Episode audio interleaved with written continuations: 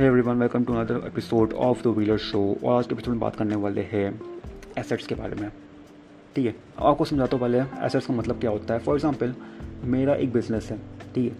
अब मेरा एक बिज़नेस है, वहाँ से मैं वन लाख रुपीज़ कमा रहा हूँ।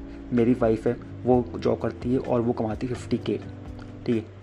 और मैंने जो पैसा जो मैं कमाता हूँ बिज़नेस से उसको यूज़ करके मैंने एक एस्टेट प्रॉपर्टी खरीदी और वहाँ पर मैंने एक शॉपकीपर को बोल दिया कि आप अपनी शॉप चलाइए और मुझे per month fifty K rupees दीजिएगा एज अ रेंट तो वो देगा मुझे every month fifty K as a cash flow मुझे मेरे बैंक अकाउंट में आते रहेगा।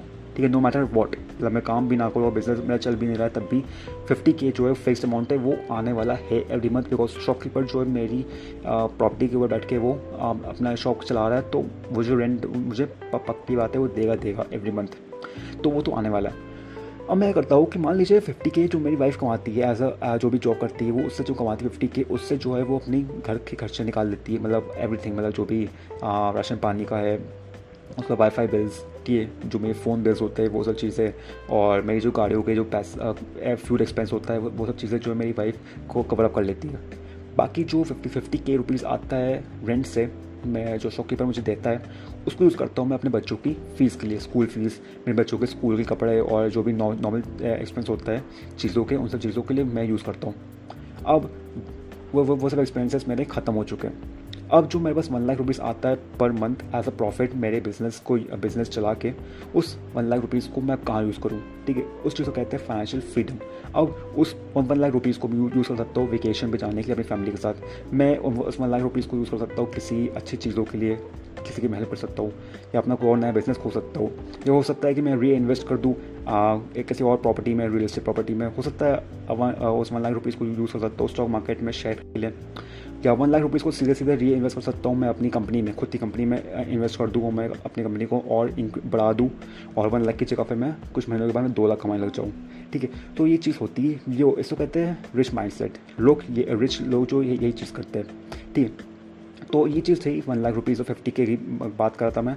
जो थोड़े से और रिच लोग होते हैं, उनके पास जब बड़ा बिज़नेस होता है तो वो लोग क्या करते हैं, ये चीज़ जो है, बड़े लेवल पर करते हैं। फिफ्टी के फिफ्टी के की जगह वो लोग करते हैं five lakhs ten lakhs rupees उनकी every month passive cash flow उनकी, उनके बैंक अकाउंट में आ रहा है। ठीक है? अब ये चीज़ समझने की बहुत ज़्यादा ज़रूरत है बिकॉज़ मिडिल क्लास लोग क्या करते हैं? मिडिल क्लास लोग की हैबिट होती है कि वो लोग एसेट्स की जगह पे लाइबिलिटीज़ खरीदते हैं। वो चीज़ें खरीदते हैं जो उनको खरीदने का मन भी नहीं है just to impress people first of all second thing वो लोग अपने, वो चीज़ें जो है उनके बैंक अकाउंट से पैसा काटती है और उनके पास ऐसी कोई चीज़ नहीं होती जो उनको एवरी मंथ पैसा कैश फ्लो पैसा इनकम उनको दे। ठीक है? तो ये इंपॉर्टेंट चीज़ समझने की है। अगर आपके पास पैसा आ रहा है every month passive income cash flow की तरह, ठीक है तो इट्स ऑल राइट अगर आप उसको पैसा यूज़ करिए और उससे जो है आप अपनी नई बाइक या phone expensive phone expensive cars आप खरीद सकते हैं। पर जब तक आपके पास एक अच्छा एसेट नहीं है, जो आपको एवरी मंथ कुछ पैसा आपको दे रहा है तो तब तक आप ना खरीदें तो अच्छा है बिकॉज़ हुआ क्या कि आपने ई एम पे ख़रीद ली, उसके बाद जो है ना ई एम आपके हुआ क्या ना वो बैंक अकाउंट से जो है हर हर हर एवरी मंथ जो है वो पैसा कटते रहेगा, ठीक है? और अगर कुछ बचेगा नहीं, ठीक है? तो ये प्रॉब्लम होती है कहीं ना कहीं मिडिल क्लास लोगों की कि लोग हमेशा लाइबिलिटीज़ पर फोकस करते हैं नॉट ऑन एसेट्स ठीक है? अब वो करना ये चीज़ है कि आपको जो है at least at least seventy percent of the money जो आप लग रखते हो, कमाते जो हो due to by your job और बाई योर बिज़नेस उसमें सेवेंटी परसेंट रुपीज़ जो सेवेंटी परसेंट जो पैसा है, उसको यूज़ करिए एसेट्स क्रिएट करने में। कोई म्यूचुअल फंड्स में आप इन्वेस्ट कर सकते हो, आप रियल इस्टेट में इन्वेस्ट कर सकते हो, आप एसेट्स कोई भी हो सकते हैं स्टॉक मार्केट में आप इन्वेस्ट कर सकते हो। देर सो मेनी थिंग्स जिसमें आप इन्वेस्ट कर सकते हो जहाँ से आपको पैसा आपको और बढ़े। ठीक है, ना कि कम हो। ठीक है। अगर अपने जो जॉब है, वो उसी इनकम से अगर आपने कोई बाइक खरीद ली तो आपका पैसा और कम होने वाला है, बढ़ने नहीं वाला है, ठीक है? अगर आपने दो लाख रुपए की बाइक खरीद ली तो दो लाख की बाइक जो है, चार साल के बाद जो है, वो उसकी वैल्यू गिरने वाली है। ऑन द अदर हैंड दो लाख की अगर आपने ज़मीन खरीद ली तो चार साल के बाद उसकी दो लाख की, दो लाख की ज़मीन थी, वो पाँच लाख में बिकने वाली है छः लाख में बिकने वाली है। वो आपका एक एसेट है।